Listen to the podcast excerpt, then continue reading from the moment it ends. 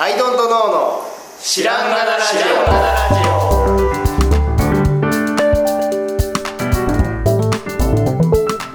オさあ始まりましたアイドントノーの知らんがなラジオこの番組は僕たちアイドントノーが日常をアイドントノーしていく中で新しい視点を皆さんと共に発見していくという番組ですということでアイドントノー綱田ですアイドント直樹です。アイノントの春田です。よろしくお願いしますよろしくお願いします。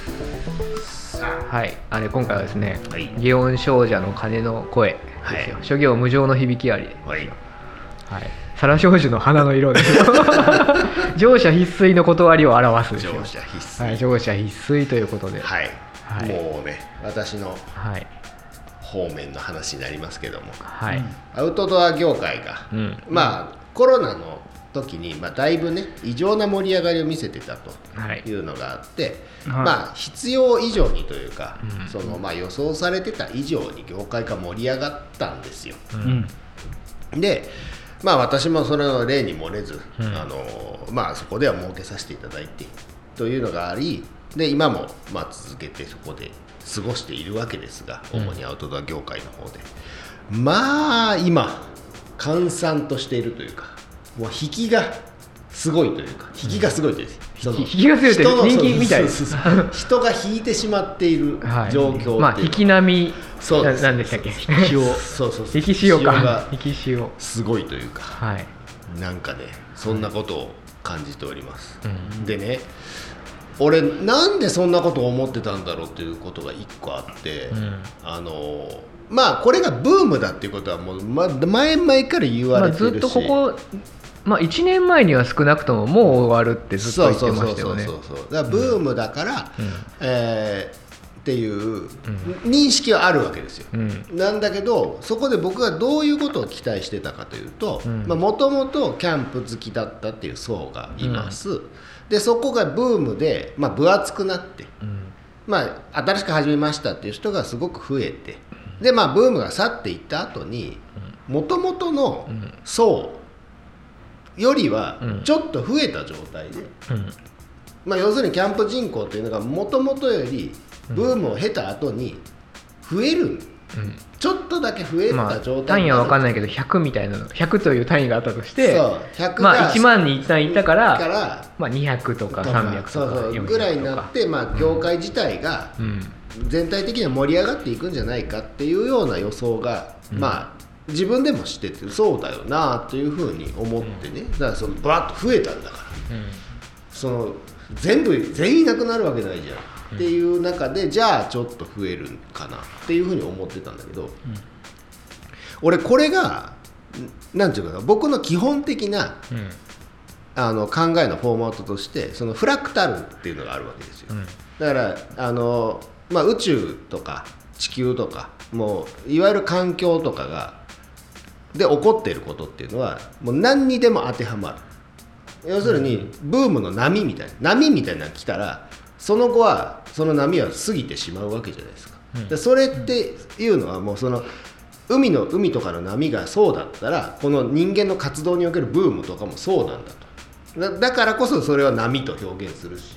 うん。っていうそのフラクタル的な考え方っていうのは僕根本にあるわけですよ。うん。あるのにう、うんん。なんで波が去った後にちょっと増えるって思ってたん俺って思ってすげえ反省して。る波が起こって過ぎ去った後は、一旦こうまあマイナスにボヨンってなる,、うん。なる。それは引き波みたいなのがあります、でボヨンボヨンって波が行ったり来たりして、元に戻るやん。うん。うんフラクタル的に考えたら、なんで俺こう考えちゃってたんかっていうのは、もう慢心でしかない、でも今の物理現象の例えで言うと、うん。一旦マイナスな可能性はありますね、はいっていう。うん。あ今ね。引きすぎてないっていうのそうそうそうそうそうはああるかあの期待値としては。そう、だからもうほんまに波が高かった分、ん。今すげえ引いてるドボヨンってなった波がドッポンってね。って引いてる状態。だから多分また戻ってくるんだと、うんうん。うん。でまたああれ？そうでもなかったなと、すげえもうこのまま業界なくなるんじゃないかっていうぐらい引いたなっていうところはまた戻ってきて、うんでまた引いてだんだんこう波のねボヨンボヨンがなくなって、うん。元に戻るんだよっていうのなんですよ、うんうん。本当に。うん。あのフラクタル的に考えたらねうん自然現象はその僕らの活動精神活動にもあの同じような形で現れるかという仮説のもとに捉えると捉えると。というか捉える派をそう捉える派です。かたあのずっと言っていたのにそう。分かってなかった。分かってなかった。そのでその、はい。ナショナルブランドというかまあもともとね、そのキャンプ業界を支えてきたブランドは、まあずっとそのまま行くでしょう、うん。の中にちょっと増えた中に入れたらいいなみたいなことを言ってたんだけど、うん。そんな甘いもんじゃないよっていう。う、んいうことを今厳しく、えー感じてる次第でございます。へーいう感じですね。まあだからいろんな状況があってさ、うんあのーなんだろうなもう、まあ、コロナのコロナも本当にあのこっちの、えっとアウトドア業界にとってはうんすごいバブルというか、おお金の流れがさあの飲食店とかさんとかもう本当に大変でさ、うん。でそっち使えなかったわけじゃんお金が、行きたかってもね、ででもだからそのお金の行き場っていうのがじゃあどこだろうってなったら、もうキャンプぐらいしかなかったっていうことなんだと思うんですよ、そうそうそう。だからもうそもそもだからそういう変なバブルだったわけで,、うん。でそこにいろんなメーカーが参入して、うん。でもうこれからはキャンプだって、いやうんこれからはキャンプだじゃないねんと、うん。これはもうそういうちょっと特殊な状況なんやでっていうところにブワーッと入ってきたおかげでメーカーめちゃくちゃいます、うん。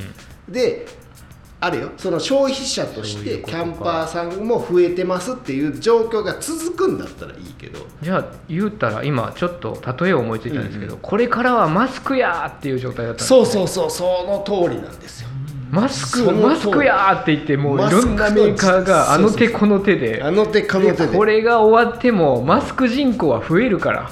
新しいマスクを開発するすると。どんどんやってたような、はい。本当にそれ。マスク自体はうん。もう過去の3倍は残るはずだみたいな。そうなの。よ今は10倍だが落ちても3倍は残るはずだみたいな。だからなるほもうどね。ああ状況に甘えていたと言っても過言ではない。はい。業界的には。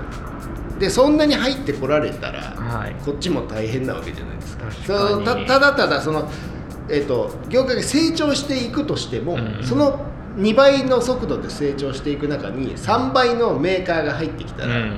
それだけでもう苦しくなるわけでしょ。なんかマスクとかアルコールに例えると、うん。アルコールめっちゃ余るんでしょうねこれから。消毒液。確かに確かに。というのだとするとちょっと確かに怖いですね、そうなんでこのアルコールの在庫どうすんの？っていう。今本当にその消費のところっていうのが、い。要するにアルコールが今余る話で、はい。そのしもうそんなにアルコールいらんわってなってるわけですよ。まあそう実際ねスーパー行って手かざす人の人数は減ってるからアルコールなのであれば、余るはずですよね。そう。生産が止めてないんだったら。まさにアウトドア業界で、まあ、そはい。のキャンプ以外に行く行けるようになったわけじゃない。旅行行きたかった人はもう旅行に行くわけじゃないですか、うん。ディズニーランド行きたかった人はディズニーランド行く、うん。でレストランでね美味しいもの食べたい人は食べるっていうもともとやりたかったところにちゃんと戻っただけで、うん。でまあキャンプもやってたけど多分ねブーストされて今なんで引き波が起きてるかっていうとブーストされてさ、まあ、月1キャンプ行ってた人がうん。他に行けねえからって月2回3回行ってた可能性があるじゃないですか、で他にもやりたいことがあるわけですよその人は、旅行行ったりご飯食べたりしたいけどキャンプしか行けないっていう状況の中でめっちゃその先の分のキャンプもやっちゃってるわけですよ、うん。そのいっぱい、でなんていうか。しばらくいいかみたいな。そうしばらく一家になってんじゃねえか、うんまあ行ったしねみたいそうそうな散々行ったしなみたいな。この間まで、うん。ってなって一旦キャンプ一家っていう引き波が起きちゃってるんじゃないかっていう気もするし、でそもそもそのさっきのねアルコール今なんかアルコールが余ってるのかもしれないっていうような例えと、うん。あの同じものとしてはあのまあ値上げブームっていうか、うん。原材料高みたいなのあるじゃん。これうんはコロナのが原因だったりもするけど、うん。原材料高があって値上げになってじゃあ賃上げはみたいな話でさ、うん。今そのなんだろういろんなものが2割増しみたいな値段になってるでしょ、うん。でも給料は上がらないみたいな。ところにおいて、えー、ともうキャンプ道具みたいなさそんなあの余剰で買うようなものにかけるお金を最初に削られちゃうじゃないですか。うん。っていうのもあってまあ、要するに消費はアルコールが消費されてないように、うん。消費者の方でまずはその一旦買わないっていうフェーズになってる、でお店で売れていない。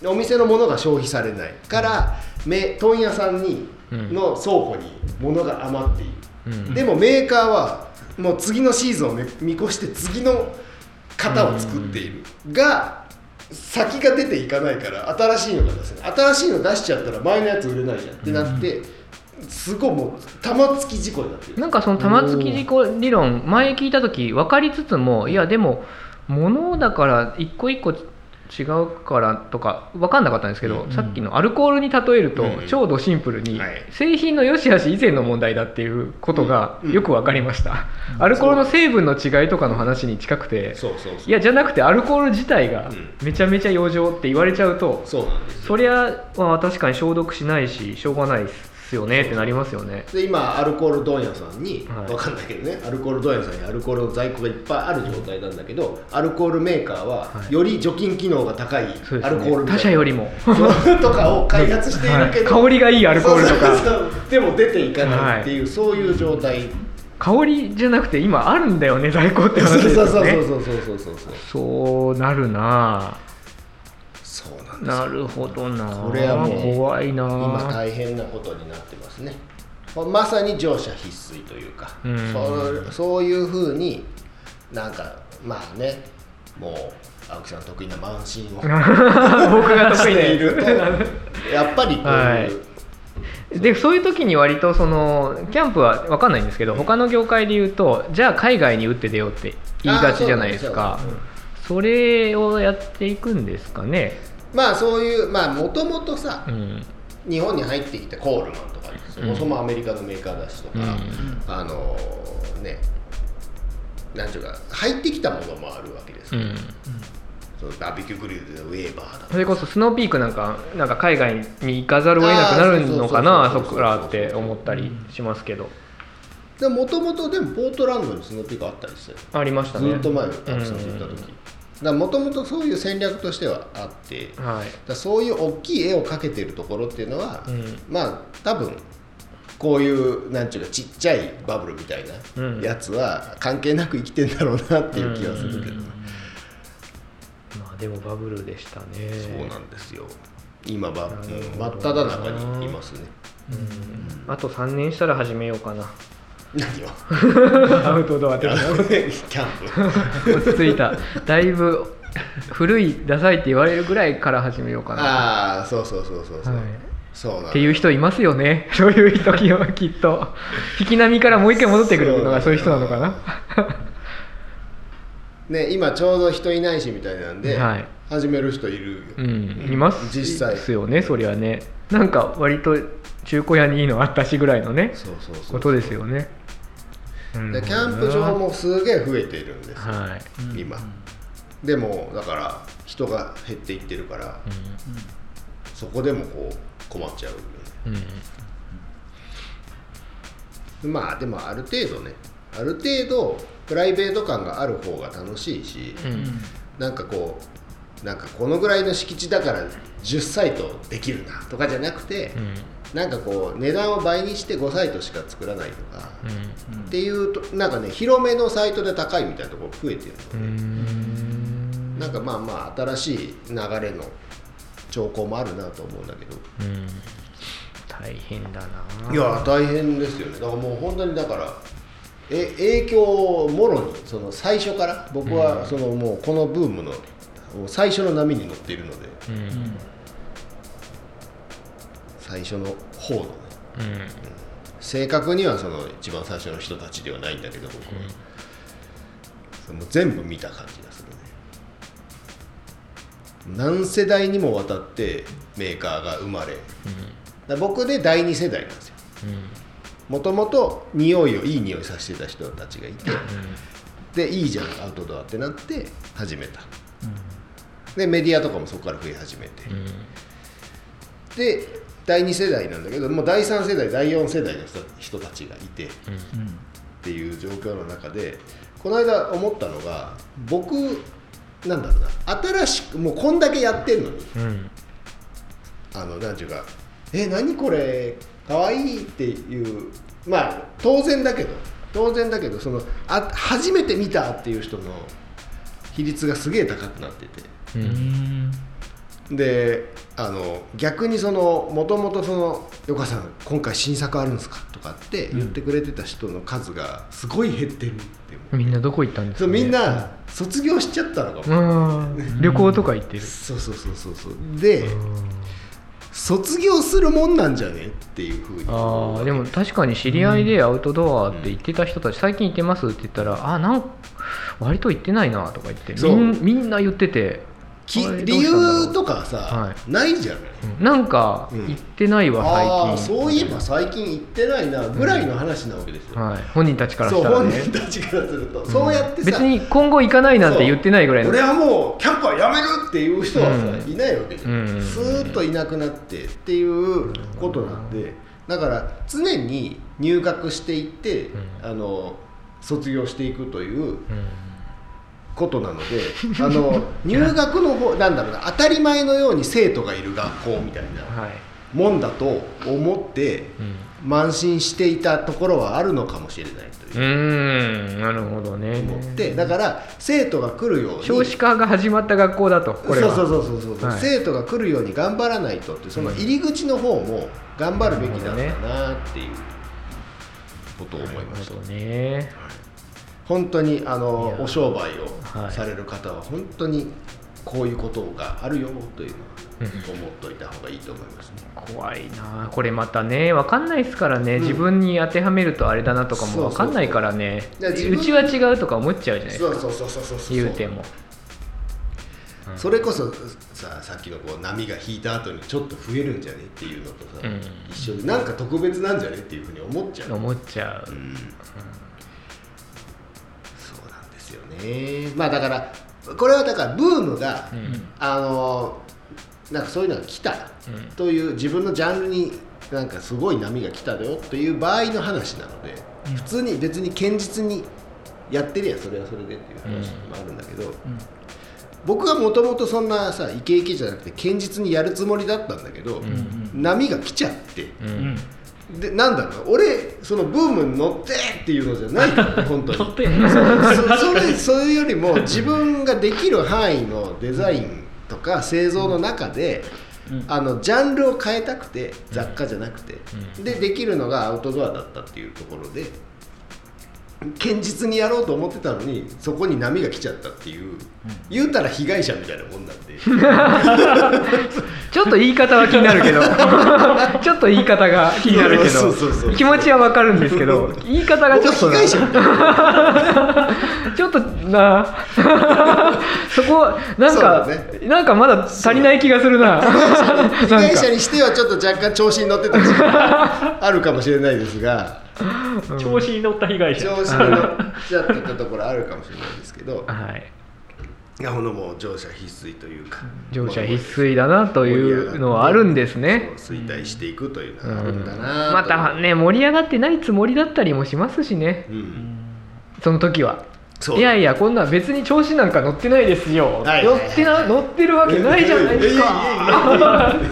ってなるじゃないですかその時は。そう。だ後になってさ、あ乗ってたなあの時みたそいうなところですすじゃないですかね。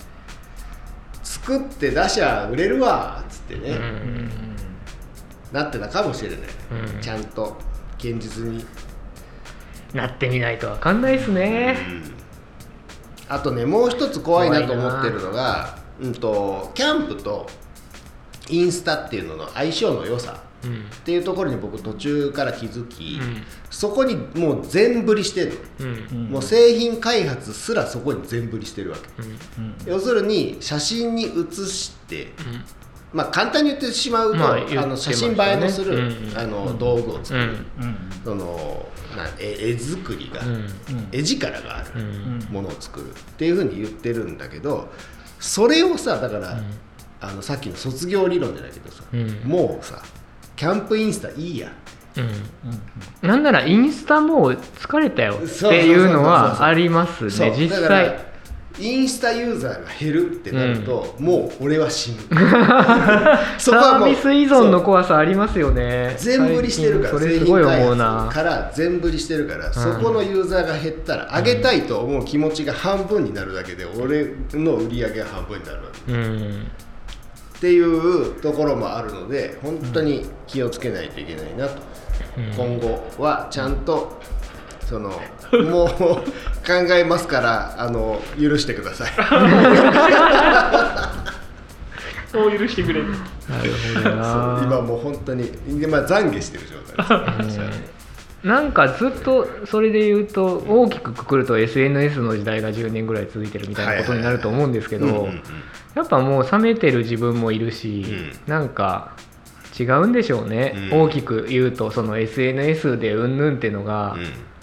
ちょっと引いちゃってんだよな自分もと思ってて、なんかないのもっと面白いやつって思っちゃってる自分はいますよね実際、うん、もういいかなそういうのっていう、でもうさあのインスタも言うたらその広告ばっかりになったし、うん。まあフェイスブックしかり。でツイッターももうわけわかんないもうアルゴリズムでぐっちゃぐちゃになっちゃって、うんうんもうそっちで神の采配次第みたいなことになってきたんで つまんなくて自分の一手の影響が。自分のツイートが優先的に表示されるようにしようとしてたとか。そうもうなんかつまんないですよね。そうなっちゃうとこのゲームみたいにはいなっちゃうから、うん。冷めちゃいますよねそりゃ。そうなんだよね、うん、でもともとは僕 SNS すっごい好き派で、うんうん。なんでかっていうとあのテレビを見るっていうのはうん。受動的だけど、うん。SNS って割と能動的で自分,、はいはい。自分の人生を主役にする,、する行為だと僕は思っててそうだね。そうだねだからリアルライフをあのバーチャルのなんかじゃなくてリアルライフを充実させる装置として SNS すっごいいいなって正義と感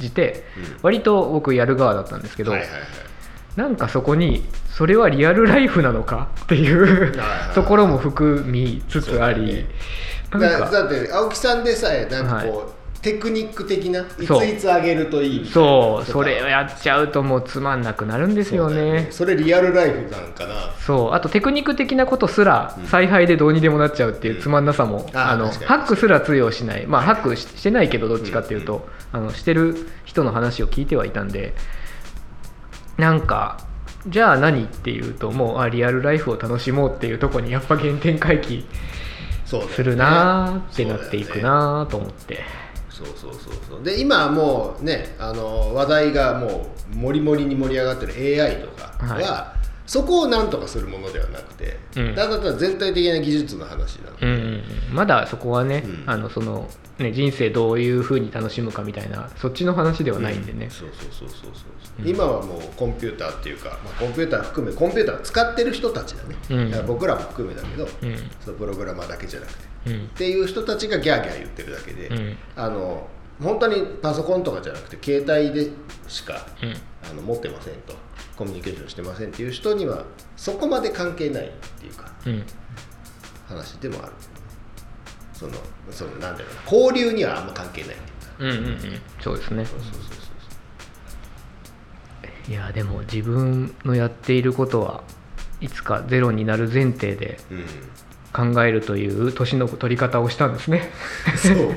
至これったんですね。もマジで通り過ぎた。俺はこう悟ったよ、悟った。なんかね一時言ってましたね。次一いや僕印象残ってるのが一時あの次何来るかって話をしきりにしてた時期があったんですよ。で経て経て、うん。次そういうことを考えてはいけないって言い出した時期もあったんですよ。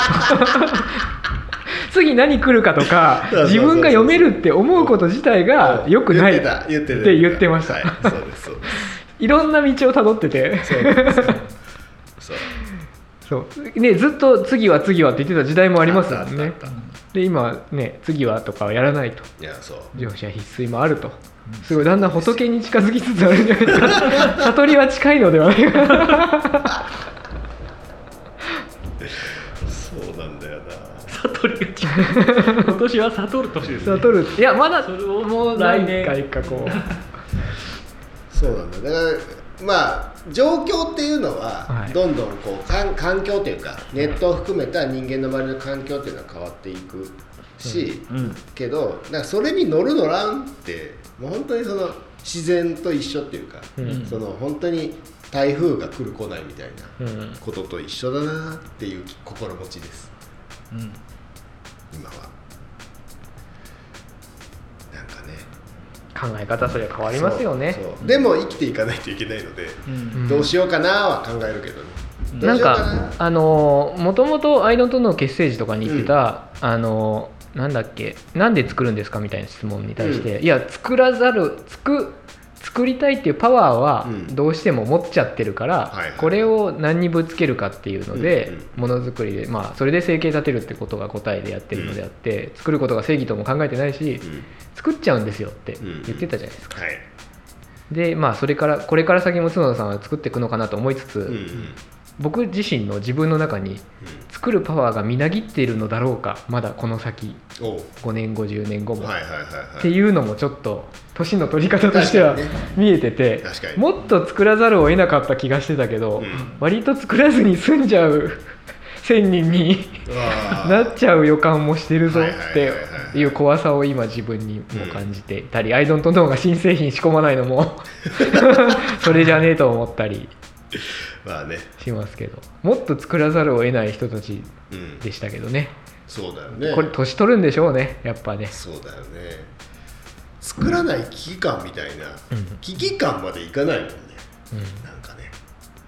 なんかさい生きることと連動してたあの頃。い息するように作ってましたからね、そう。売れるとか売れんとか知らんと作ってしまったんだからそうさそうそうそうそう。っていう。すげえいいものを作っちゃったんだよっていうで今ねすぐ売れる売らん売れん言わ言いますからね。いややだね 青木さんは。嫌だね。やだね。もいや本当ですよ。う万物流転四字四字熟語にすれば収まるのかなと思って。そうですそうです。はい。まあ本当に僕らのラジオ全部聞くとかは大変だと思いますけど、はい。こういうのもまあ後々さっき言ってた AI がまとめてはいいい感じに 要約してくれる時代が来るんじゃないですかね。はい。と思いますけど。乗車必須をあの本当白髪ラジオ全部聞くと角田さんのこう、うん。流星から 反反省まで。本当ですよ。全部聞けるんで。全部聞ける。はい、声色が違いますからもう。違うなんかだから逆にこのここに来てこういう話をしてはい。次どうなるんだろうがすごくねまだ物語は続きますからねそう。確かに。そうなんですよね。そうだよね。さすがにだから僕のね表だったチャンネルではさ、うん。このことは言ってないわけですから、うん確かに。うん。そうなんですよね。いやーね。角田のリアルライフログとしての,、うん。あの白髪のラジオでもあると。あでもその乗車ひなんか盛り上がったのがうまくいかなくなっただけ切り取ると、うん。まあネガティブでしかないじゃないですか、うん。でも逆に言うと新しいことをできる余地ができたとかああ、いうことでもあるので、そうだね、そう考えれるなと思って、うん。っていうのはテント引っ越すわけですよ、はいはいはい。オールエアーズさんのところに引っ越すわけですよ。オールエアーズさんはあの大々的大規模なうん。一棟借りとお店を手放すわけですよね、うん。だからそれって普通に考えたらネガティブなことだけど、うん。でも彼らの話を聞いて、まあ、彼らなりに新しいことがやりたいと。あでやっぱりその場所があるとやりづらかったっていうのがあっへてー。でこれを手放すことでうん。すごい新しいことやりやすくなるから結構ワクワクしてるって言ってて、あそっちサイドの話も当然あるよなうんうん。と思ったので、うん。乗車必須と言いつつだからこそ新しいことができるというポジティブなまとめに、まあ。着地させてみたりして としか思いようがないというか、うん。うん。さよならから始まることがあるさですよね。あるんだよ。たくさんあるんだよですよね。そうです。その通りはい、ということで。はい、はい、えー。学びました。はい。たくさん。タイトルは乗車必須。必須。でいいですかね。はい。はい、ということで今日はこの辺で。ありがとうございました。ありがとうございました。ありがとうございました